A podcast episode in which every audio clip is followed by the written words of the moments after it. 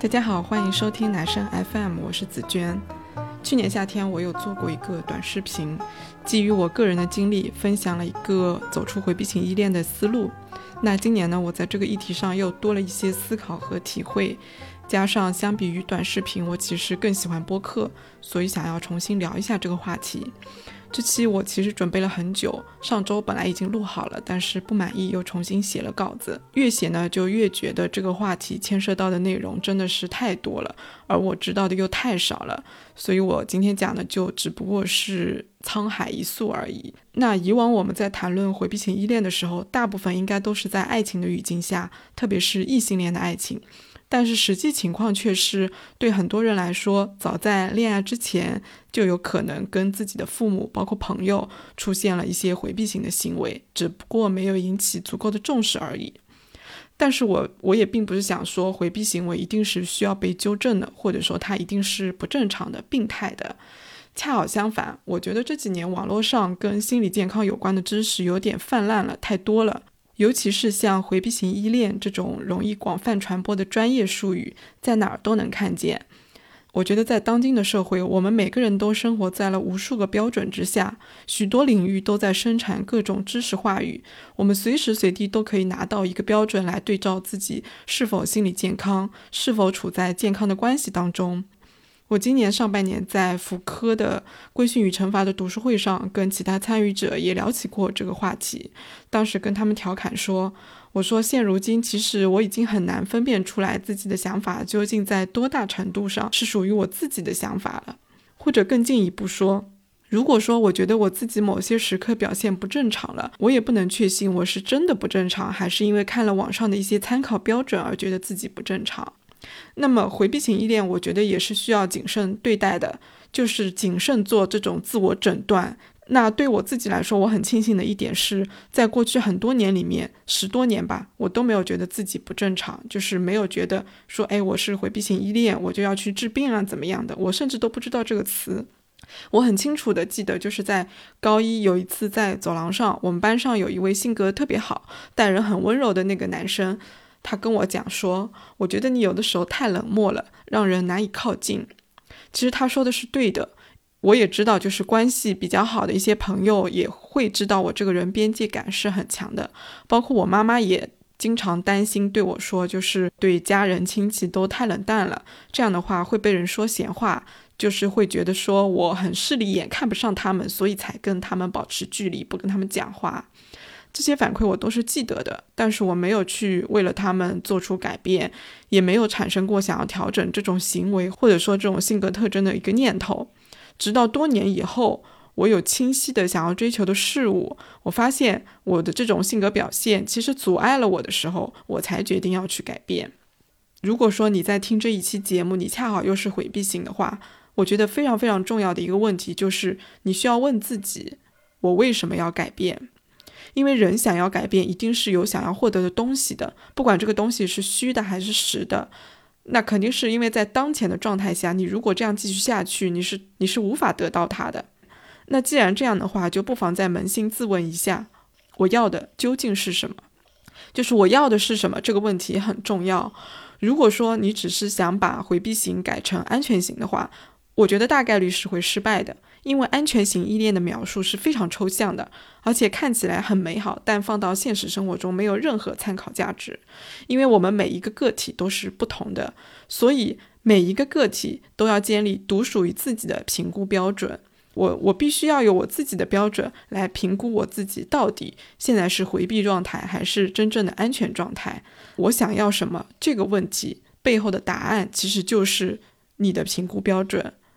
所以我就想邀请你带着这个问题继续听我往下分享。可能到某一时刻，你突然脑子里会想到，哎，我可能是因为想要这个，所以我才想要去改变。那我接下来分享的这个处理思路呢，就是偏后现代的。我可能会提到一些叙事疗法、建构主义，包括教练技术领域的一些呃专业术语，但不会很多。后现代的这个处理思路呢，它有一个共同的特点，就是会基于当下或者未来我们想要的目标来去寻求一些改变方法。我个人是比较喜欢后现代的这个思路的。好，那我就先来说说第一条。第一条算是一个处理原则，或者说处理回避型的一个前提条件，就是不要把自己问题化，也就是问题外化。那不把自己问题化，其实就意味着我们需要重新解释当前的一个回避行为。我们需要学会去寻找看起来不正常的行为背后隐藏的正向意图。正向意图这个词是教练流派的。最早我应该是在《甄嬛传》安陵容那一期里面有提到过这个词，就是说对于个体来说，其实我们无论在什么情境下采取了回避行为，我们一定要去认识到这个背后是有正当的理由的，也就是有正向的意图的。比方说，我回避是为了保护自己不受伤害，是为了在关系当中拥有更多的主动权，或者说是为了保护我脆弱的自尊等等等等。我回避绝对不是为了故意要伤害他人，故意要破坏这段关系，就是换个角度来解释，不是说为了推卸这个改变的责任，而是把自己从自责、认为自己有病的这样的心态中解放出来，把那种无力感给他释放掉。如果我们希望关系中的那个另一方能够理解我们回避的动机的话，那首先我们自己要理解自己，对吧？那另一个可以解放自己这种心态的方法，就是来自迈克尔·怀特写的叙事疗法实践地图。在这本书里面的第一部分内容叫做外化对话。那怀特就有写，他说，许多来访者认为他们生活中的问题是他本人，或者说是他个人的品性导致的，要么就是认为这些问题反映了他们人际关系的本质。这种想法其实决定了他们解决问题的努力的方向，但很遗憾的是，这种努力必然会加重问题，而外化对话的技术就可以就可以避免这个问题。它是让来访去把他们所处的问题给他对象化，教他们去处理这个问题本身，而不是去处理我自己，或者是去去处理其他某个人。那这种把问题内化理解的行为，为什么大家都会有呢？就是大家下意识的就会觉得自己是有问题的，这个其实是一种思维习惯，或者说它更多的其实是一种文化现象。福柯他就追溯过这种文化现象，他认为这种对生活和身份内化思考的本源，最早可以追溯到十七世纪中期的西方文化。比如说，隔离实践把无家可归者、穷人、疯子和弱者从大众当中区分出来。通过对人身体内部失调的分类和定位，就把人的身体给客体化了。那在这个过程中，可能也会使用一种专业领域，比如说法律领域的某种规范化评判标准，来鼓励人们用正常与否去评估和判断自己以及周围的人的思想和行为是否正常。这么做其实都是为了能够更好的去控制社会大众，背后是一种社会控制机制。那叙事疗法中的这个外化技术、外化对话，其实就是让我们能够学会去把问题当做一个客体，当做一个对象去处理，而不是把我们自己把一个具体的人去当做客体。那这么做不会让人去回避责任，反而能够让人有所担当。为什么呢？因为如果我们把自己当做问题本身的话，当我们在面对问题时，能做的是非常有限的，因为我们每一个行为的改变都意味着对自我的破坏。那我们肯定是不愿意破坏自我的，所以就会卡住，就会不知道该怎么往前走。而把问题分离出来的话，那这个改变的可能性就大大增加了。那分离了问题之后，所有看起来不正常的或者说不被理解的行为就都可以解释了。这些行为虽然不是那么的妥当，但它都是当事人试图在处理这些问题而采取的一些行为，只不过这些行为现在需要在专业人士的帮助下去纠正而已，能够让他去处理问题更加的有效。我最近看了一本书，叫做《爱的终结》，它分析的是不爱，就是我们为什么不爱了，为什么关系变得消极了。作者是伊娃·洛伊斯，它里面有讲到在关系的一个推进过程当中。起作用的关键社会心理过程有两种。第一种，我们处在关系当中之后，就会去评估对方的心理、性和社会价值。比如说，我们会去观察那个人是不是表现的很粘人，行为举止是不是显示出他很在意我。第二种呢，就是保护自我的完整性和价值不受伤害和减损。这两个过程都有一个共同的特点，就是他们必须要去应付自主和依恋这两种相互冲突的要求。那洛伊斯在讨论这个部分的时候，他讨论的对象主要是性行动者，就是发生性关系或者向外寻找可以发生性关系对象的这些人。但我觉得他的这些描述也很符合回避型人的要求。洛伊斯说，这些性行动者会监控自己的情感，包括锁死心门、捍卫自己、保护自己、远离痛苦等等。这些机制都表明，这些人在控制自己的情感流动，从而去避免一些情感伤痛和创伤，以此来维持自我价值和自主的能力。那书中还有提到，相互冲突的目标是当代关系当中所固有的。人们一方面要维持自己的自主性和自我价值，另一方面又想要依赖他人。当面对着多个选项和相互冲突的目标时，行动者更有可能通过无关的、任意的或微小的细节来做出决定，比如说决定建立关系或退出关系。而洛伊斯认为，在目标出现分歧的情况下，行动者更有可能选择退出关系，因为退出是解决自我价值、自主和依恋之间最简单的办法。心理学家认为，自主和依恋这两大理想之间的张力是内在于人类心理之中的，而洛伊斯则认为，在当代资本主义社会中，自主跟依恋之间的张力在资本主义工作领域和家庭领域的划分当中被广泛的制度化了。那这种工作和家庭的划分跟男女性别身份的划分是重叠的，也就是自主性更多的是标标志着男性特质，而依恋更多的是意味着女性特质。那在资本主义市场中，人们要持续展示自己是自强自立的，是观点独到的，能够对自己的目标和兴趣保持持久的专注力的。而且不去在意他人的目标和兴趣，这样的话就可以不断的在这个过程当中确认自己的自主性。而通常展现这样行为的就是男性比较多。那依恋呢，就是在家庭当中被制度化的，家庭承担的主要责任是情感的使命和责任。那在这个过程中，女性又被社会规定为家庭里的照顾者，所以情感包括对情感的管理，在塑造女性的身份认同上起着至关重要的作用。我们会发现，其实，在网络上或者现实中讨论自己回避型的人大多是女性。很多男性，即使他是有回避型依恋倾向的，他也不会承认。一方面是他们不认为情感关系是重要的，另一方面，他们可能也没有能力去发现自己已经处在了回避的状态下。回避型依恋的女性群体里面，或许有有一类人跟我以前是很像的，就是不想进入传统的被划入到家庭内部的女性角色当中。不希望女性特质在自己身上有明显的展现，在早期甚至可能会对家庭主妇有偏见和歧视。这种厌女思想会让我们更加想要在职场当中追求自我发展，就我们会对工作会特别的投入，事业心会很强。外人看来，我们是非常的独立自主的，而且一点也不柔弱的。自我认同更多的是在社会上寻求，而不是在家庭情感中。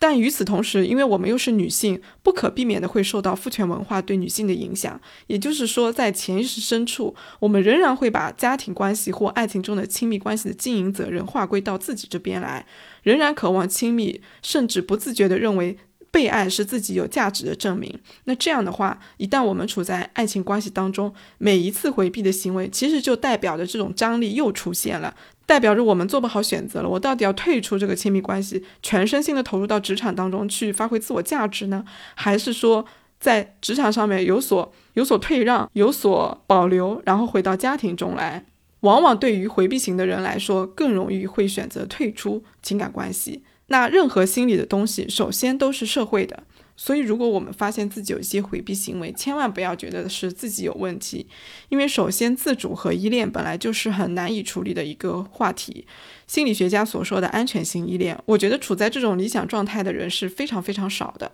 这种状态就跟无条件的爱一样，更多的是在理论中出现，现实中是很稀有的。那其次呢，就是根据前面的这些描述，自主和依恋的冲突在当代资本主义发展下会表现得更为明显。那这就更加说明，这不是我们个体的问题了。我们要适当的把责任推到社会上，给自己减轻一些压力。第二条是行动方面的，就是要去改变回避型的话，我们要去学着创建新的关系。这个我觉得里面可操作的空间是非常大的。嗯，依恋关系的话，如果我们要追溯源头，最早源头应该是跟母亲的关系有关。如果听过去年我跟六六讲母女关系那一期的话，可能还会有印象，就是我跟我妈的关系是非常紧张的，一点也不亲密。维持日常生活关系是没有问题，但无法更进一步。就是像电视里或者电影当中常见的母女相互依偎在一起的这种场景，从来没在我跟我妈身上发生过。即便有的时候啊，就是因为客观原因，比如说春节的时候家里客人来非常多，我要跟我妈挤一挤睡一张床，那我也会跟他保持一定的距离，就是很警惕跟他有一些肢体接触。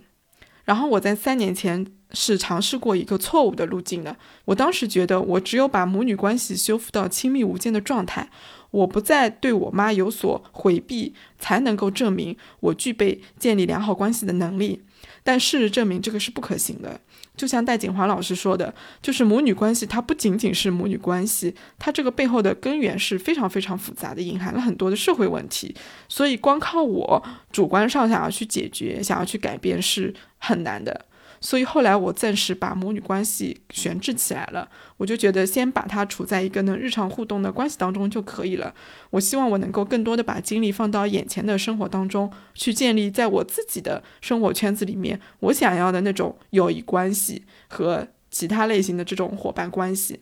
今年上半年我看了一本社会建构学流派的书，叫做《关系性存在：超越自我和共同体》，作者是肯尼斯·格根。这本书讨论了很多种关系的建立，非常值得一读，也推荐给大家。那看完这本书之后，我就更加确信我当时的选择是对的，是有道理的。书里面有两个概念挺重要的，叫做关系脚本和关系的残疾。先来说关系脚本，关系脚本是什么意思呢？我们每个人都是在关系当中确立自我的，在不同的情境下跟不同的人互动，我们都是在做脚本的演绎，就跟跳舞一样。华尔兹有华尔兹的跳法，Tango 有 Tango 的跳法。那这个脚本在情感关系中，在社交当中就是可长可短的。比如说，我们都知道英国人总喜欢聊天气嘛，其实我们也不知道他们是真的关心天气，还是为了缓解当下尴尬的气氛。那这个时候，如果有个人说：“哎呀，今天天气真不错啊！”那可能就会有人接一句：“是啊，真不错，太阳很好。”这个就是脚本，大家都知道的，也都会去演绎的。这个时候是不会有人出来接一句说：“好端端的，你讲什么天气啊？跟今天的话题有关系吗？”他不会这么讲，因为他要这么讲的话，就打破了这个文化环境中大家共同遵守的这个社交关系脚本。所以，我们处在不同的情境中，跟不同的人在相处的时候，就脑子里会自动的浮现出需要去演绎的这个脚本。那另一个概念呢，就是关系的残疾。像前面说的，我们每个人跟不同类型的人互动都有对应的关系脚本，但即使我没有跟人互动过，我可能也会学到这种关系脚本。比方说，我可能以前从来没有谈过恋爱，那我也会根据我看过的电视或者小说情节的描述，去知道情人之间应该做哪些行为。这里面其实有很重的表演成分。格根就说，人与人之间的关系其实就是通过双方的表演共同建构出来的。关系的残疾的意思就是说，我即使谈恋爱跟伴侣互动，在互动的过程当中，也会带有我跟我妈，或者我跟我爸，甚至是从小到大我观察到的我爸妈他们俩之间的这个相处模式。这些模式在我脑子里都是一种残疾，它会影响到我跟我伴侣之间的互动。我可能会去无意识的模仿，如果我仔细观察我自己的话，可能就会识别出来这个模式来源于哪里。那关系的残疾就意味着我们必须去识别出来自己身上是哪个残疾在起作用。这种识别也是一种剥离，只有剥离开，我们才能够去思考，我可不可以跟眼前这个人去创建新的关系模式。因为如果说你不去识别出来这个残疾的话，可能你这一辈子跟认识的人都只有一种关系脚本，那么你跟所有人的关系其实本质上是只有一种关系的。那格根他就在书里写到，他就说。我们应该开放自己，活在有创意的情感生活当中。我非常喜欢这句话。那这句话也让我想到了《海贼王》里的一个角色，就是罗宾。罗宾是《海贼王》里路飞草帽团的成员之一。他在阿拉巴斯坦就上船了，但当时却仅仅只是上船而已，并没有成为真正的伙伴。是两百集之后的司法岛，他才真正成为了草帽海贼团中的一员。在前期呢，如果我们站在路飞他们的角度去看罗宾的行为，他其实就是妥妥的回避型。你会发现他的边界感是很强的，根本就无法触及到罗宾的内心。他甚至在任何时候都能离开这艘船，你就觉得你抓不住他。罗宾的这个回避行为跟他童年经历有很大的关系。他是出生在考古圣地奥哈拉的，他童年非常的孤独，而且因为他吃了恶魔果实，就是有一些特异的能力。被其他的小朋友排挤了，所以是被孤立的。但罗宾很有才华，他八岁就成为了历史学家。那很不幸的是，也是在他八岁的这一年，海军杀到了奥哈拉这个岛上。他们是为了阻止这座岛上的历史研究者去研究空白的一百年，于是呢，就对这座岛展开了屠魔令。屠魔令就是无差别的把岛上的人全都杀掉。那罗宾他是唯一的幸存者，他能够成功的逃离奥哈拉岛，起到关键作用的其中一个人就是他的好朋友萨乌罗。萨乌罗在死之前告诉了他两件事：第一，叫罗宾无论如何都要笑着活下去，遇到什么事情都可以大声的笑；第二，他让罗宾相信大海是很辽阔的，早晚可以遇到能够保护自己的伙伴的。那在往后的二十年里面，也就是直到二十八岁，罗宾都没有遇到过萨乌罗所说的这样的伙伴。他遇到的每一个人都在背叛他，把他的行踪信息出卖给海军，所以他对人是极其不信任的。在罗宾的心里面，所有靠近他、向他示意好意的人，最终都是为了把他出卖给海军，获得高额悬赏金。但他从来没有质疑过萨乌罗的话。他二十年都没有遇到过可信任的伙伴，为什么没有怀疑过他存在的可能性？我觉得这个是很重要的，值得分析的一点。那我个人觉得是萨乌罗的出现，他跟萨乌罗的关系，让他体验到了可信任的伙伴的关系是怎么样的。这一点非常非常重要，因为如果我们要做出改变，必须要出现一个人，让我们相信我们想要获得的那种关系是真实存在的。是这个人的出现，以及他跟我们建立的关系，让我们体验到了没有回避的时候，关系的状态是怎样的令人令人舒适。我觉得正是因为萨乌罗的出现，给罗宾注入了一股信念的力量。正是这样的一种信念支撑下去，直到遇见了路飞他们这一伙人。我个人觉得，去信任某个人或者说某个群体，到后面去建立跟他们较为亲密的关系，最终其实是一种决定。这个决定背后是有风险的，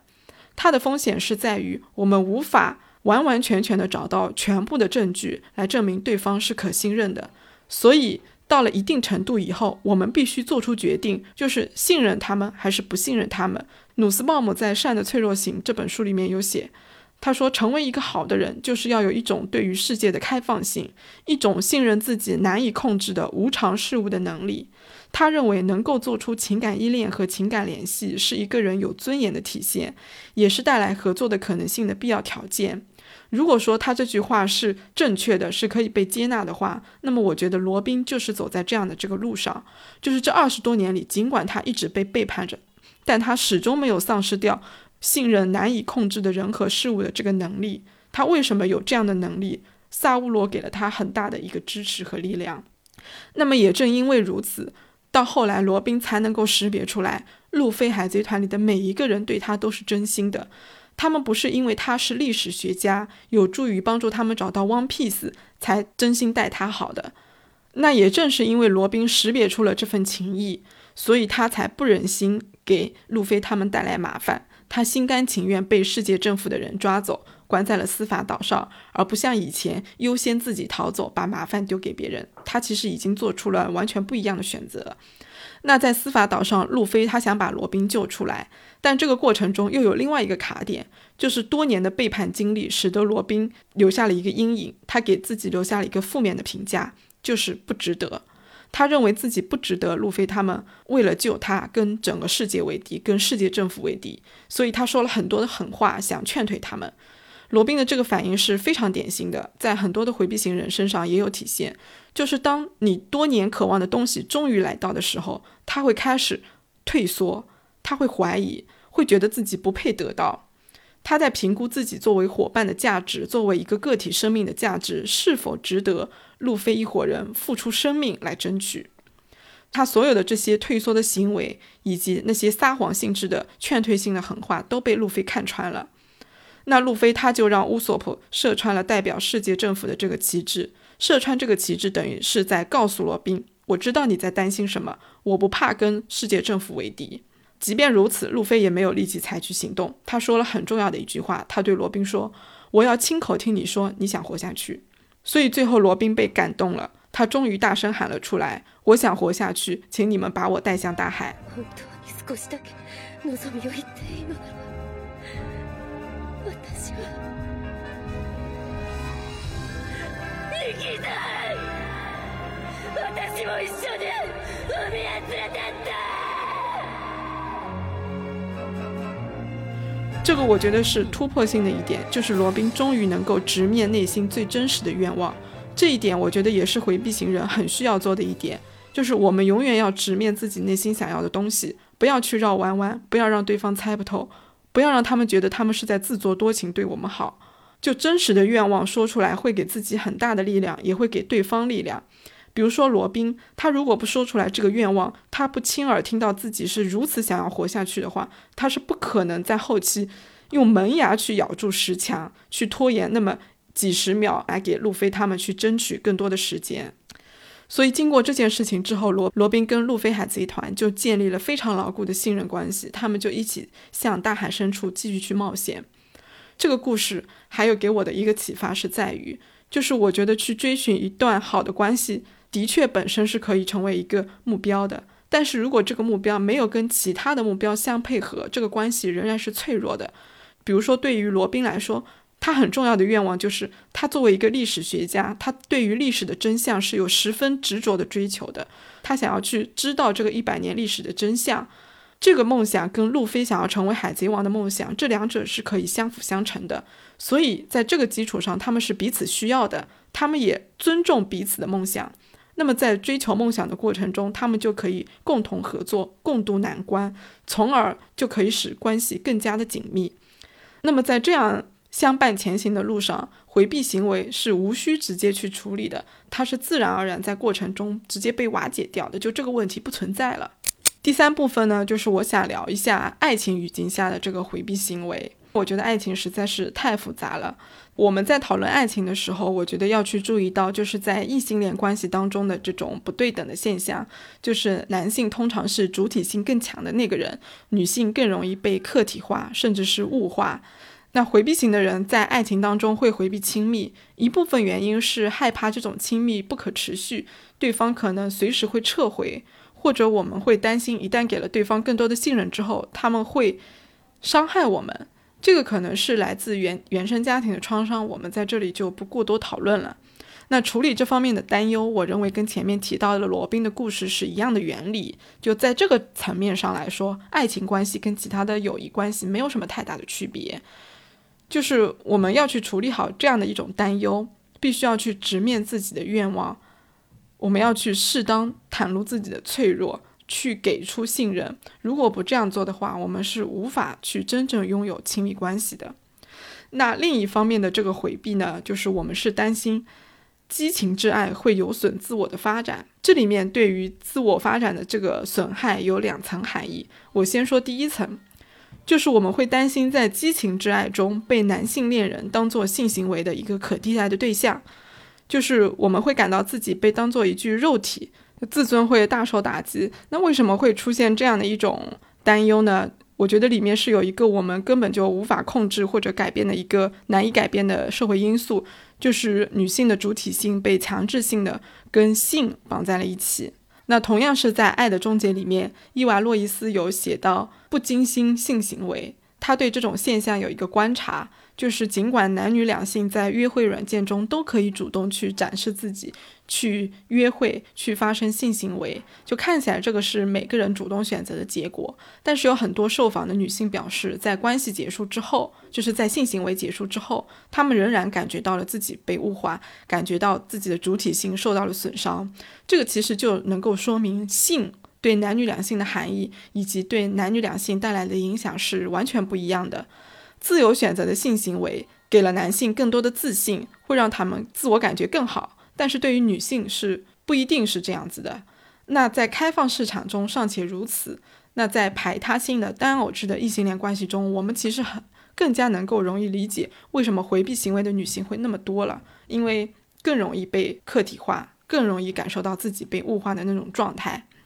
我现在觉得，就是在这样的一个背景条件下，如果女性在亲密关系中有回避行为，某种程度上来说是一件好事，因为这起码证明我们对于主体性的建立和维护，对于自主性的维护是相当敏感的。有的时候我也会想，就是回避型的人有没有可能内在是非常渴望主导权跟掌控权的？就这种权利可能是面向我们自己，也有可能是面向关系中的那个人。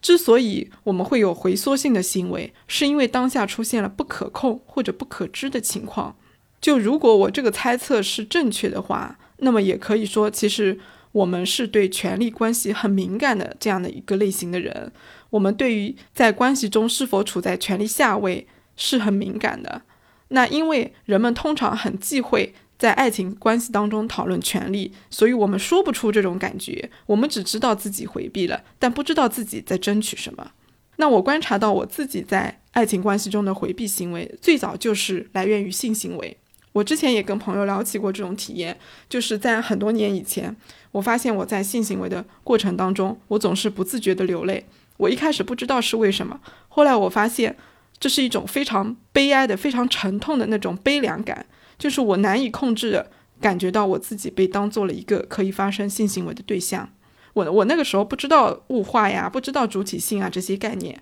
就是我好像有点近乎于本能的感觉到，在性行为当中我体验不到我的尊严了，就是我感受不到我是我这样的一种感觉。恋人对我有激情之爱，这个当然是值得高兴的，但是我似乎又没有办法完全的高兴，就是我分不清楚这种欲望在多大程度上是跟我本人有关，还是因为我是一个女人有关，所以有的时候我是会拒绝的，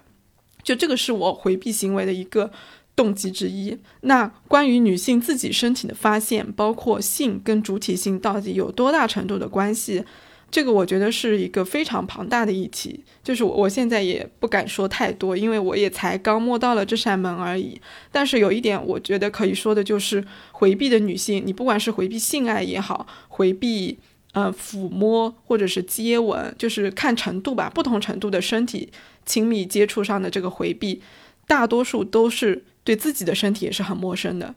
就是我们可能没有很好的抚摸过、探索过自己的身体。对于身体也没有给到他很好的照顾，身体给出的信号，他表达出来的一些需求，我们可能并没有完完全全的，或者说全部认真的去对待过。正是因为自己没有正视过自己的身体，那么我们处理不好伴侣对我们身体的需求，处理不好跟伴侣的身体的接触，也是情理之中的。所以我觉得，我们首先要去关注自己的身体。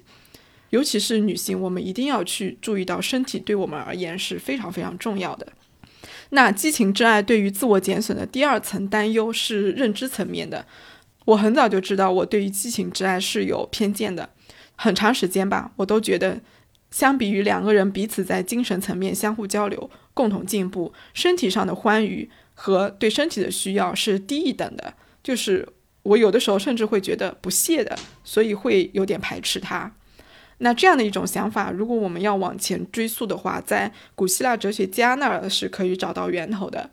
就比如说柏拉图，他柏拉图前期他认为，爱就是激情之爱，它只能用来缓解个人的需要，它是工具性的作用。柏拉图不认为爱是一种好的生活的组成部分，就是我们都听过柏拉图式的爱情嘛，就灵魂之爱嘛。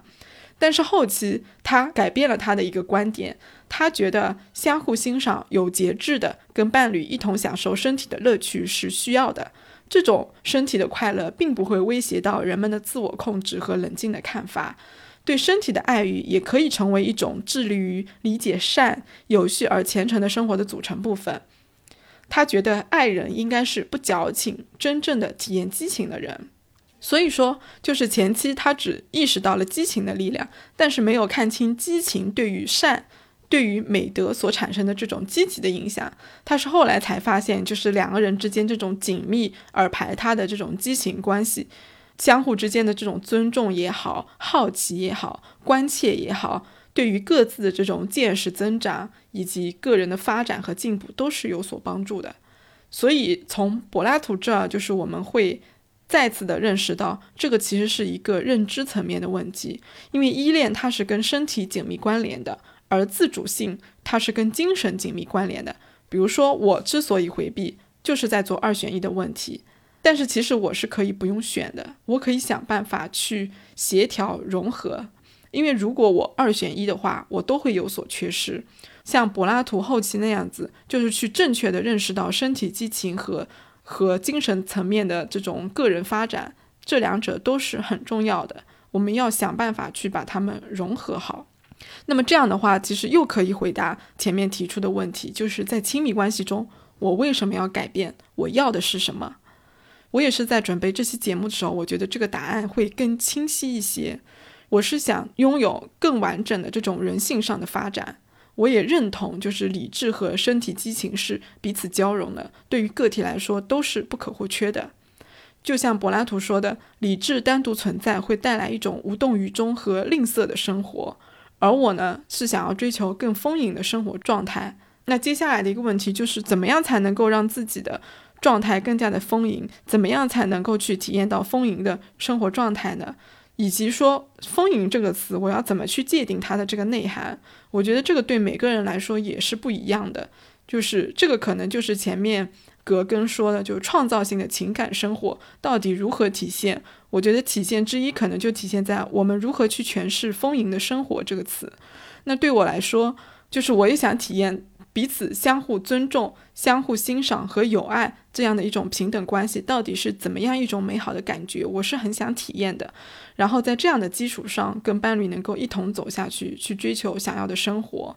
因为在过去，我更在意我自己是否有受到平等的对待，是否有被尊重。我其实很少主动的去欣赏我的伴侣，去表达对他的赞赏。包括其实我也并不知道我哪些行为让我的伴侣感到感受到了不尊重，这些我都是不知道的。他不说，我也不去问。所以现在我会开始去思考这个问题，我会想要去了解他，从他的反馈当中也去知道我哪些做的不够好。